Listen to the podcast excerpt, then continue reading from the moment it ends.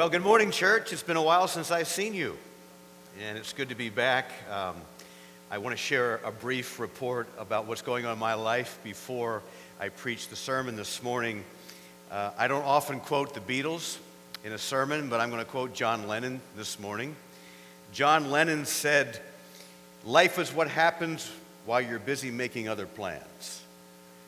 And uh, lo and behold, that's true in my life right now. It pretty explains, much explains where I am in the course of things. I'm going to be transparent with you this morning. Uh, I'm not on top of my game. I am struggling on a number of fronts. And um, I didn't think it's a good thing to come up here and pretend and say, hey, I'm on the top of my game. I've never been better. It, has been a difficult thing.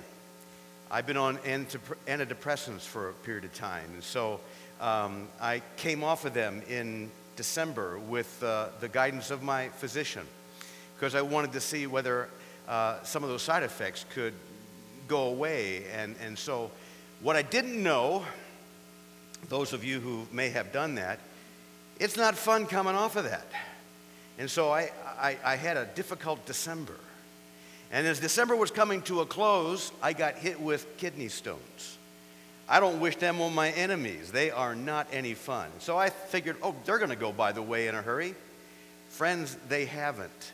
And so here I am doctoring. I'm back in the hospital tomorrow for another procedure, and they're just kind of nagging there, and, and, and, they're not wanting to leave, and it, it's just not a, a, a good thing at the moment.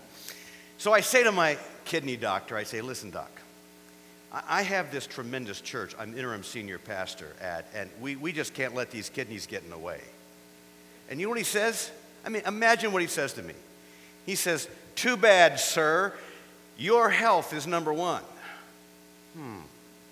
So he says, Somebody else can pick up a sermon if they need to or whatever. And so uh, that, that's where things are with that. Well, you know, last Sunday turned out to be one of the most difficult days of my life because another thing happened in my own personal experience. I've got a strong marriage, nothing's wrong there. Um, things are going well in my ministry, but we got some challenges on the home front right now that we haven't ever had. And so God keeps reminding me that there are times that when you're making plans, life happens in other realms. And that's exactly where I am today. And so I don't know what God is up to. I'm glad He knows and I'm trusting Him at this point.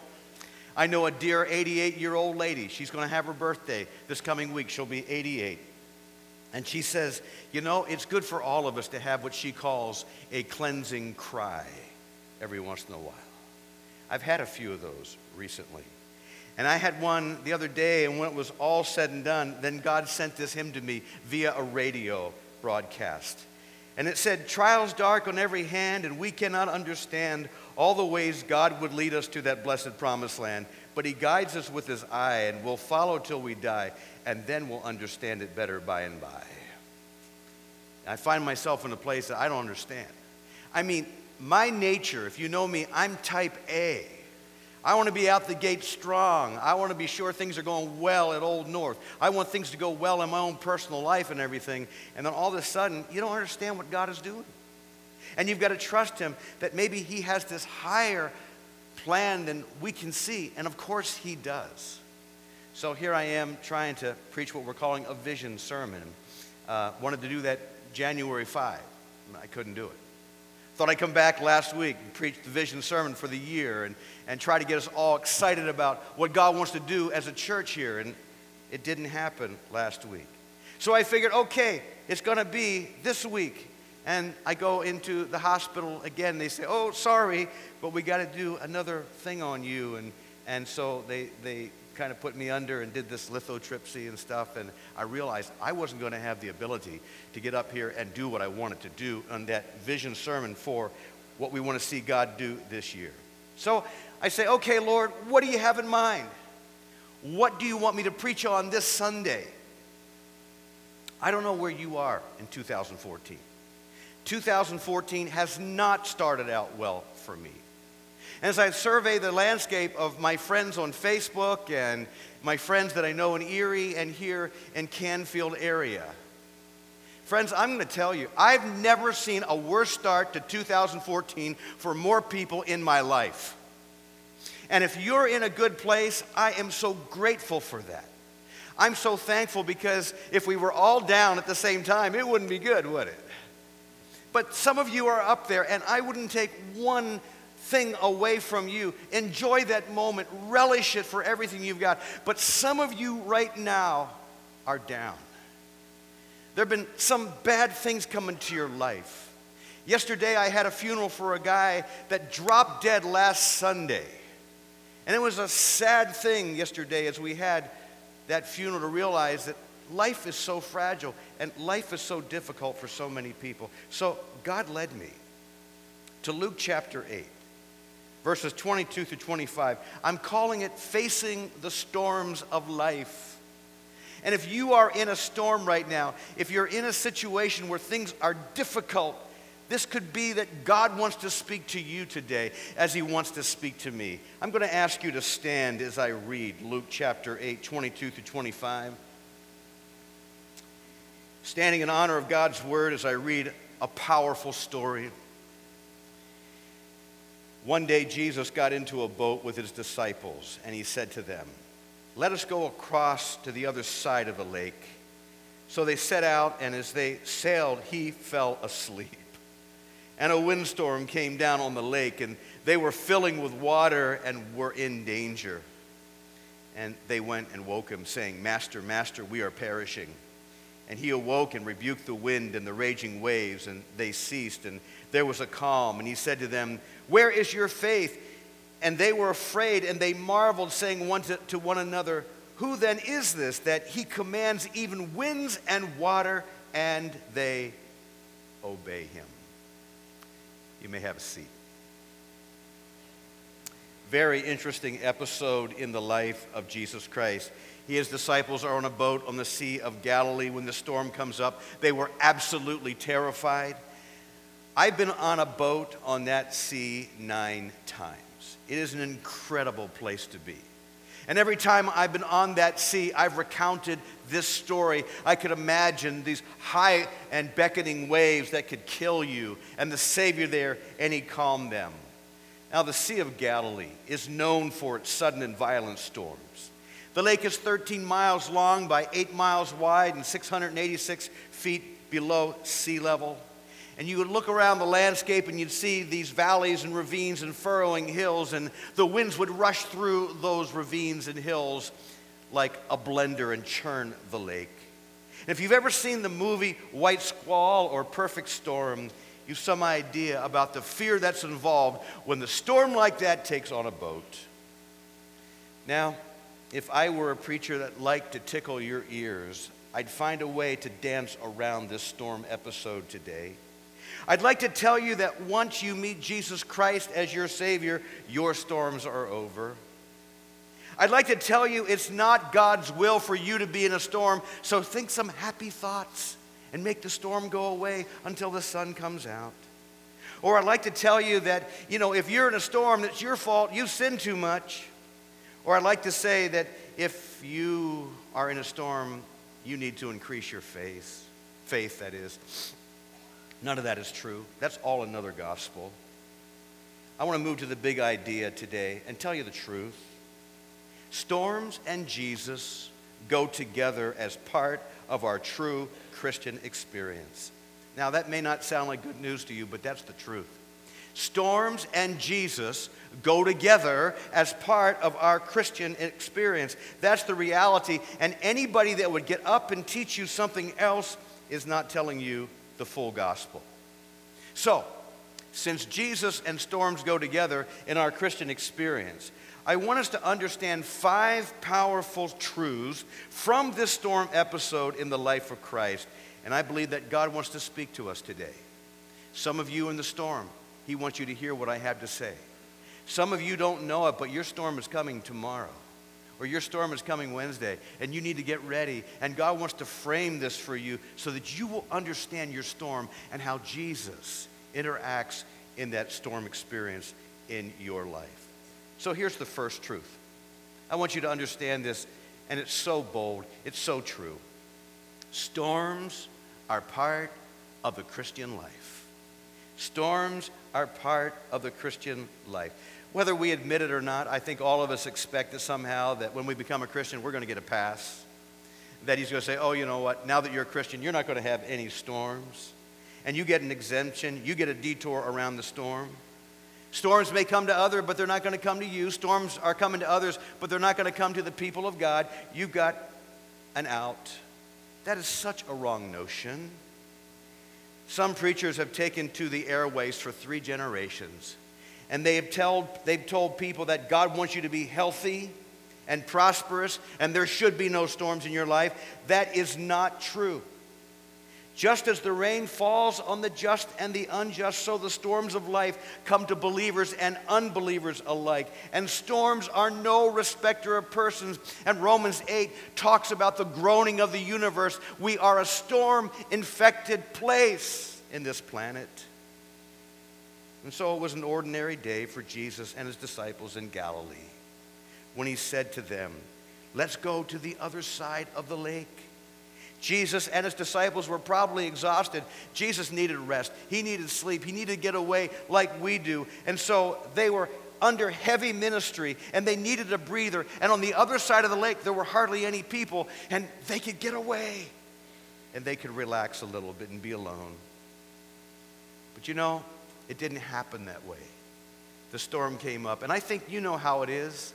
You're working hard during the week, and maybe you've had a hard day, and you came home, you come home, and the one thing you're thinking is, when I get home, I just want to relax. I just want to kick off my shoes. I don't want to have any problems come my way. When I get home, that's my haven, that's my place, and I don't want to be invaded in any way. I don't want phone calls, I don't want problems and everything. So you're going to get home, you're going to the other side.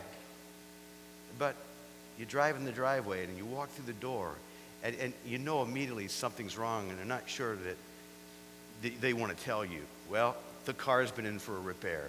And instead of $300, it's $3,000. And the, the, the, hot water heater down in the basement, uh, it sprung a leak and there's water all over the place. And you just got new carpet and the dog did his business on the carpet and all this kind of stuff going on. And you thought you could get out of the difficult times and relax, and it didn't happen. A storm came up. And so Jesus and his disciples launch out into the lake. No signs of a storm. And they were expecting calm sailing and a respite, but this terrible storm burst upon them. And as I look at life, I see young people who don't understand that there are going to be storms come to your boat. And so they get in the college boat, they get in the career boat, they get in the marriage boat, they get in the parenting boat, and they're all excited as they get in, and all they can see is the calm and the greatness of the ride. But the reality is, nobody ever gets to the other side without a storm. And for many of us, many storms. Now, each of us today is in some kind of boat. I don't know what kind of boat you are in, but I want you to know that Jesus is in your boat. And Jesus was in this boat. But the thing that I want you to see, it doesn't matter if Jesus is in your boat or not in terms of the storm, it will come. And it's great to have Jesus in the boat, but I want you to understand something this morning that you will never forget. You can't avoid the storms of life even with Jesus in the boat. Do you understand? Do you understand? Let me see. Okay. And I don't want you to be disappointed. I don't want you to be swamped when the storm comes. That leads me to a second truth that you need to understand. And this is really interesting. Obedience to God can put us in the storm. Obedience to God can put us in the storm. Now, there's another notion in the Christian community that if you obey the Lord, you're not going to have any troubles. If you obey the word, you will have blessing and not difficulty and not adversity. Wait a minute. Who came up with the idea to get in the boat? Who came up with the idea to get to the other side of the lake? It was Jesus. Getting in the boat was at the request of Jesus, which was the will of God for these disciples. And they did exactly what the Lord told them to do. And guess what? The text says they ran into terrible storm, verse 23, and a fierce gale wind descended upon the lake, and they began to be swamped and to be in danger. And they were right where Jesus wanted them to be in his will. The story tells us that we can do exactly what God wants us to do and be exactly where God wants us to be and still find ourselves in the storm. Yeah, disobedience can take us to a storm too. But there are many, many people who are incredible Christ followers who are doing everything that God wants them to do in the will of God, and they find themselves in the middle of a storm and they're not sure what to do, but they know that they are in the will of God and that that storm is not something because they have sinned. The New Testament keeps trying to tell us this. Time and again it says something like 2 Timothy 3:12. All, desire, all who desire to live godly in Christ Jesus will be persecuted. 1 Peter 4:12 Do not be surprised at the fiery ordeal that comes among you, which comes upon you for your testing as though some strange thing were happening to you. Friends, I want you to know something once again. We can be in the will of God and in the storm at the same time. And that storm can hit us like a ton of bricks. Think it not strange that we are in this fiery ordeal. God is in control and God has some plans. And if you don't understand that you can be in the will of God and be in the storm at the same time, it's going to take a big toll on you. So I wanted you to understand, first of all, that storms are part of the Christian life. I wanted you to understand, secondly, this truth that you can be in the will of God and still be in a storm. Which leads me to the third truth the Lord is always present with us in the storm. Now, where was the Lord in this storm, in the boat? He was in the boat with the rest of the disciples, and he hadn't abandoned them. But what was Jesus doing? Jesus was doing something every one of us wishes Jesus wouldn't do in the storm. What was he doing? He was sleeping. I can't imagine sleeping. Let me ask you a question. When storms have invaded your life, have you ever felt like Jesus was sleeping? Everything's fallen apart. You're in grave danger. You call out to Jesus, it seems like he's not there, that he's not answering, and you can't find him. He seems so far away. Have you ever felt like you couldn't awaken Jesus in your storm?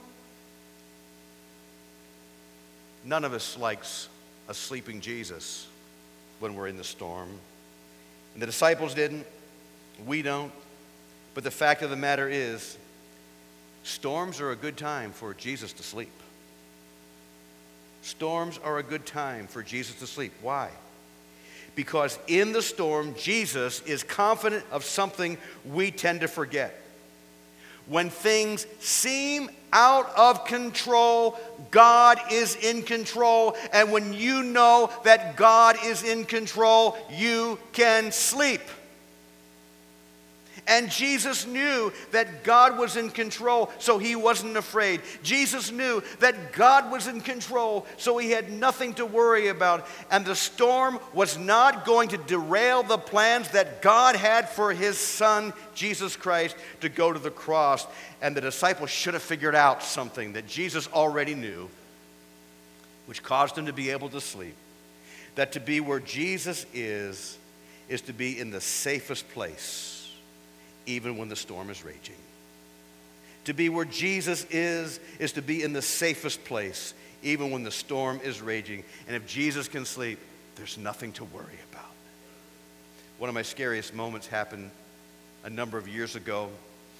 A couple in our church decided to go with us to a spiritual life conference in Chicago.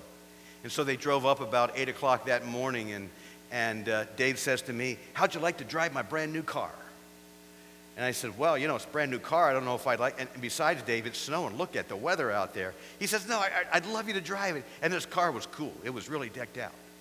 So I said, Okay, I'll drive it. And so I'm driving down the road. He says to me, Oh, by the way, I just changed insurance and, and I have a, a new agent. He's my friend. He says, Don't have an accident. Oh, no pressure. Okay. So we drive out. The snow's getting worse. We get to, to, to Cleveland, and it is really bad. There are trucks and cars all over the place. And I'm thinking, this is crazy. We cross that big S kind of, uh, you know, curves in, in Cleveland. I get to the other side of Cleveland. Well, all of a sudden, I lost control of his brand new car and I'm spinning three times against across three lanes of traffic and back, and I don't hit a concrete barrier over here, and I don't hit the concrete barrier there, and I don't hit any car, I don't hear I don't hit any truck. I had an accident without having an accident. But I looked in the mirror as this thing was going on, and I saw his wife sitting in the back of the car going, Oh my gosh, we're gonna die. I could see that look on her face. But on David's face was this smile and relaxed calm that I couldn't understand. And once the whole thing was over and we were out of the car, I said, David, you got to tell me something. Your wife was freaking out, but you were there as relaxed and calm as could be. And I'll never forget what he said to me. This is bad theology, but this is what he said to me.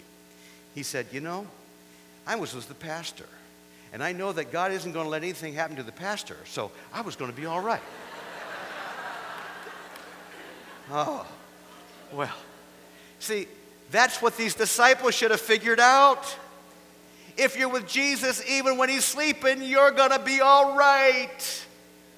And that's what these, these disciples didn't learn. You know, the Word of God says that when we know the Lord, that the Lord lives in us. It's no longer we who live, but Christ lives in us.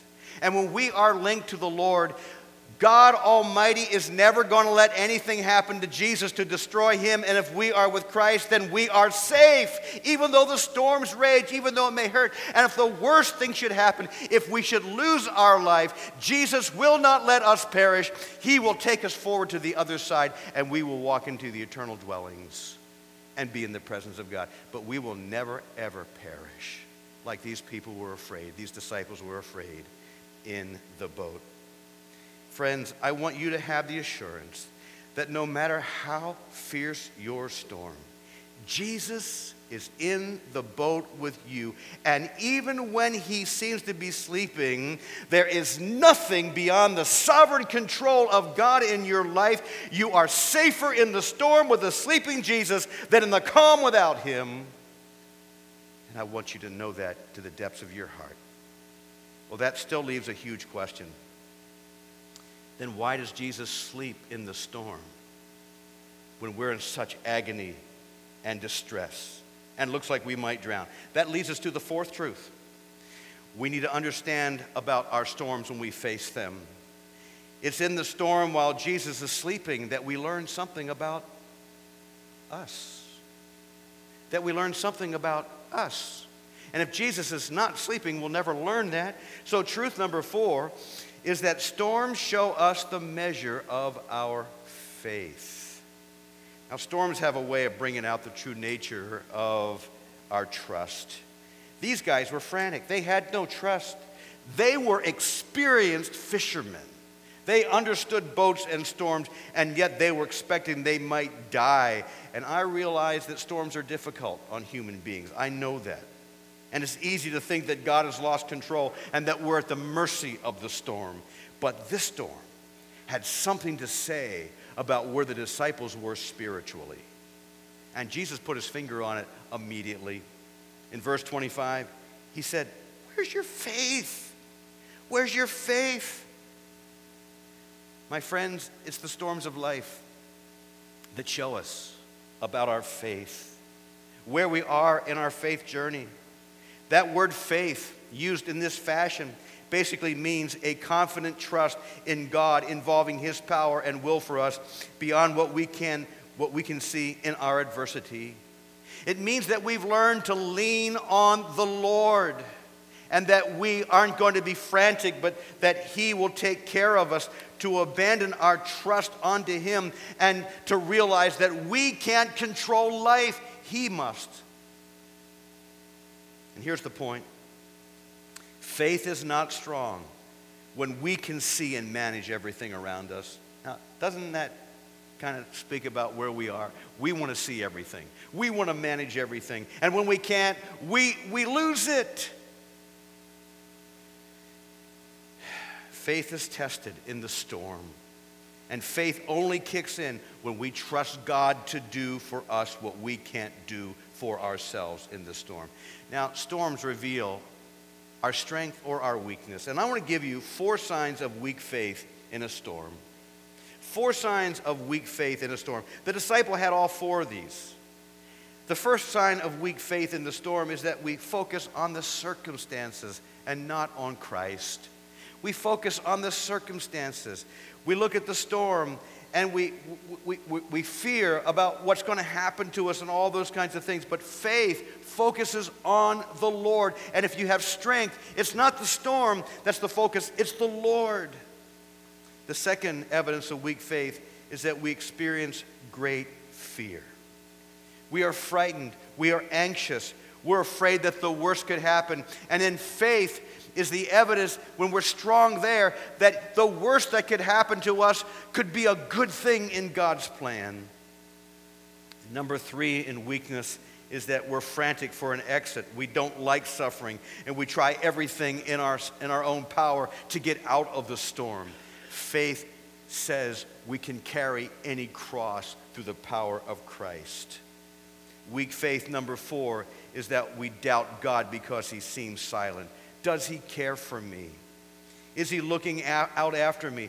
Does he have my best interest in heart? What is going on? We tend to doubt God. Faith has the notion and the reality that God is in complete control and that he's got the whole world in his hands, even the storm. My friends, the storm will show us quicker than anything else where our true focus is and how strong our faith is. Unabating fear in the storm is the sure sign that our faith is weak, which moves me to the last truth and the most important one of all. Storms show us who Jesus is. I want you to get this. Storms show us who Jesus is. The disciples woke Jesus and they pled for help. Verse 24 Master, Master, we're perishing. Jesus spoke to the storm and immediately calm prevailed. Talk about power. And it's amazing how little these disciples knew about the one they had been hanging out with. In verse 25, they said, Who, deal- who are we dealing with here? They didn't know.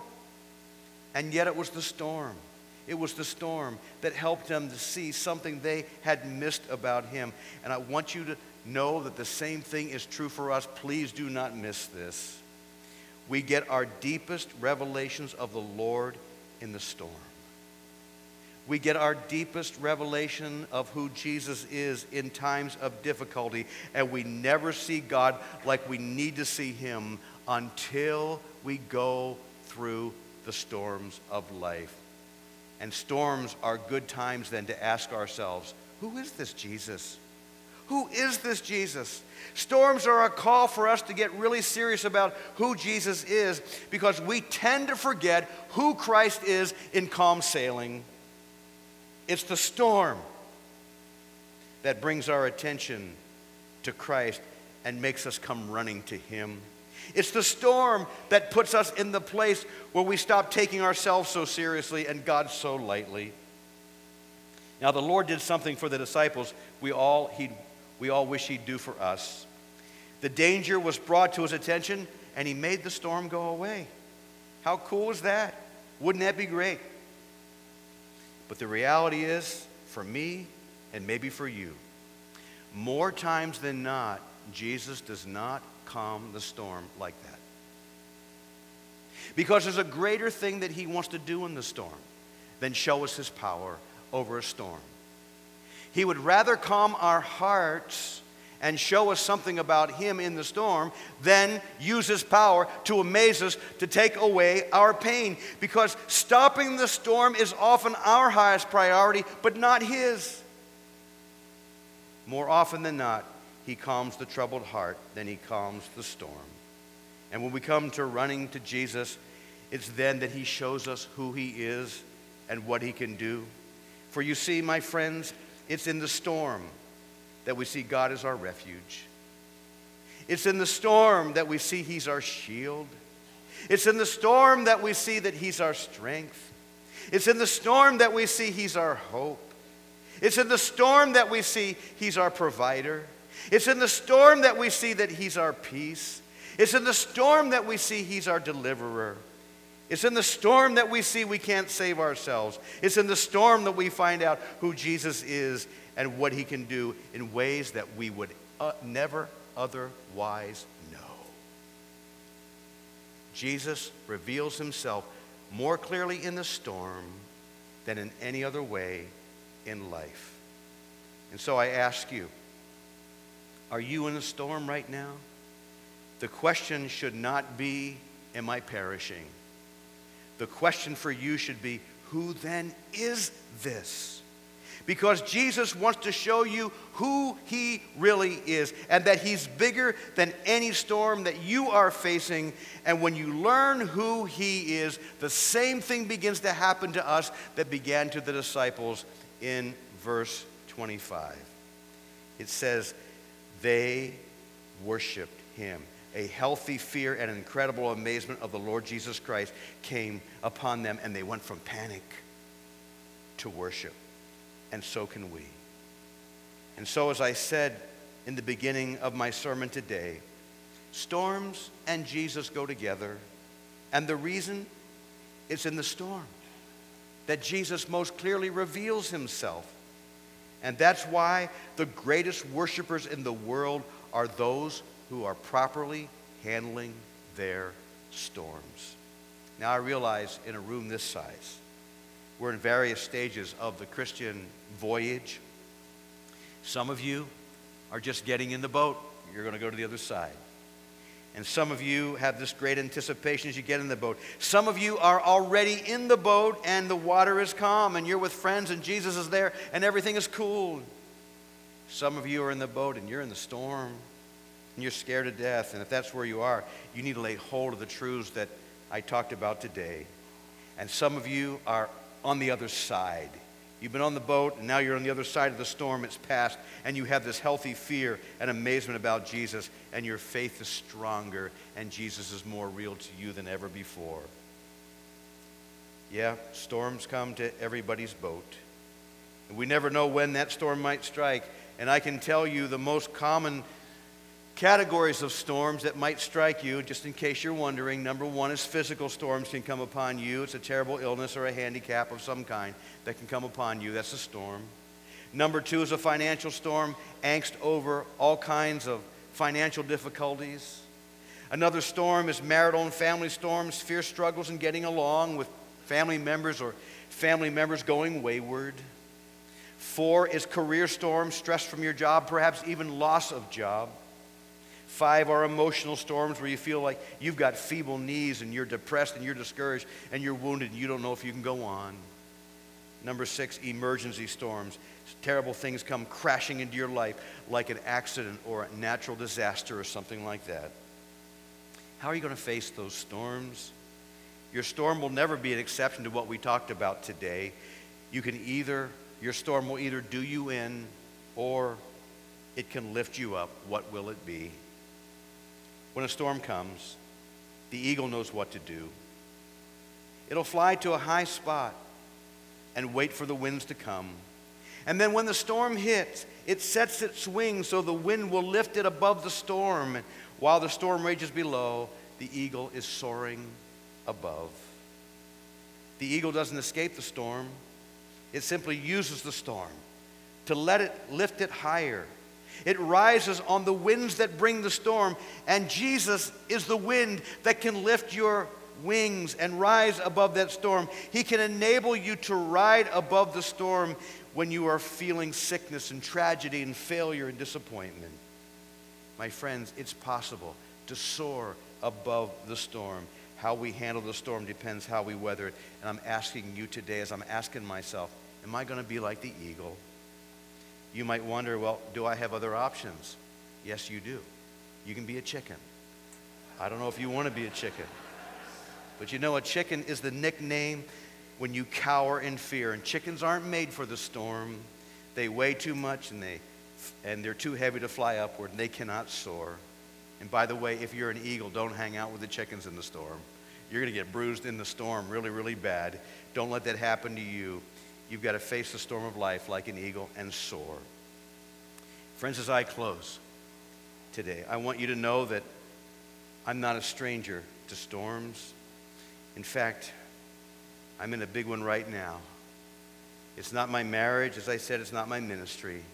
There's just a whirlwind around me so that last Sunday, it felt for a while like my boat would capsize in the storm. It took everything I had to be an eagle last Sunday and not a chicken. Then on Tuesday, I lay in this gurney in the hospital. I didn't want to go back into this procedure again. I had enough of them. I lay there and I'm in this room. There's a curtain around me and there's a light above me. And I said, Lord, I, I, I want to be like an eagle right now. And I began to quote some scriptures about who Jesus Christ is. I began to sing a song or two before the Lord. And I felt I connected with him. And I felt even though I didn't want to go through the week, and by the way, yesterday was really bad again.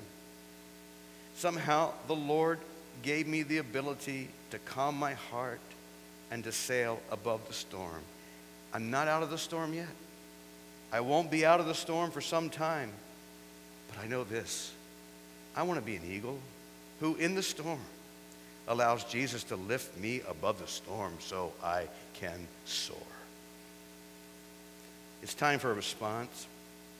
I offer an invitation to those of you who are in the storm right now to come to the front with me for prayer.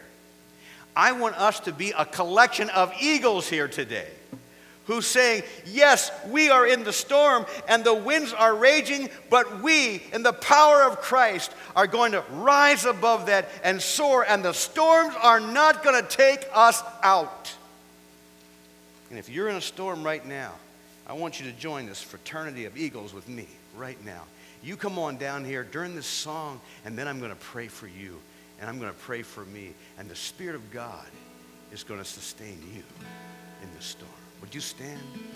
If you want to be an eagle today, you make your way to the front, and let's show the Lord that we can fly and soar through adversity.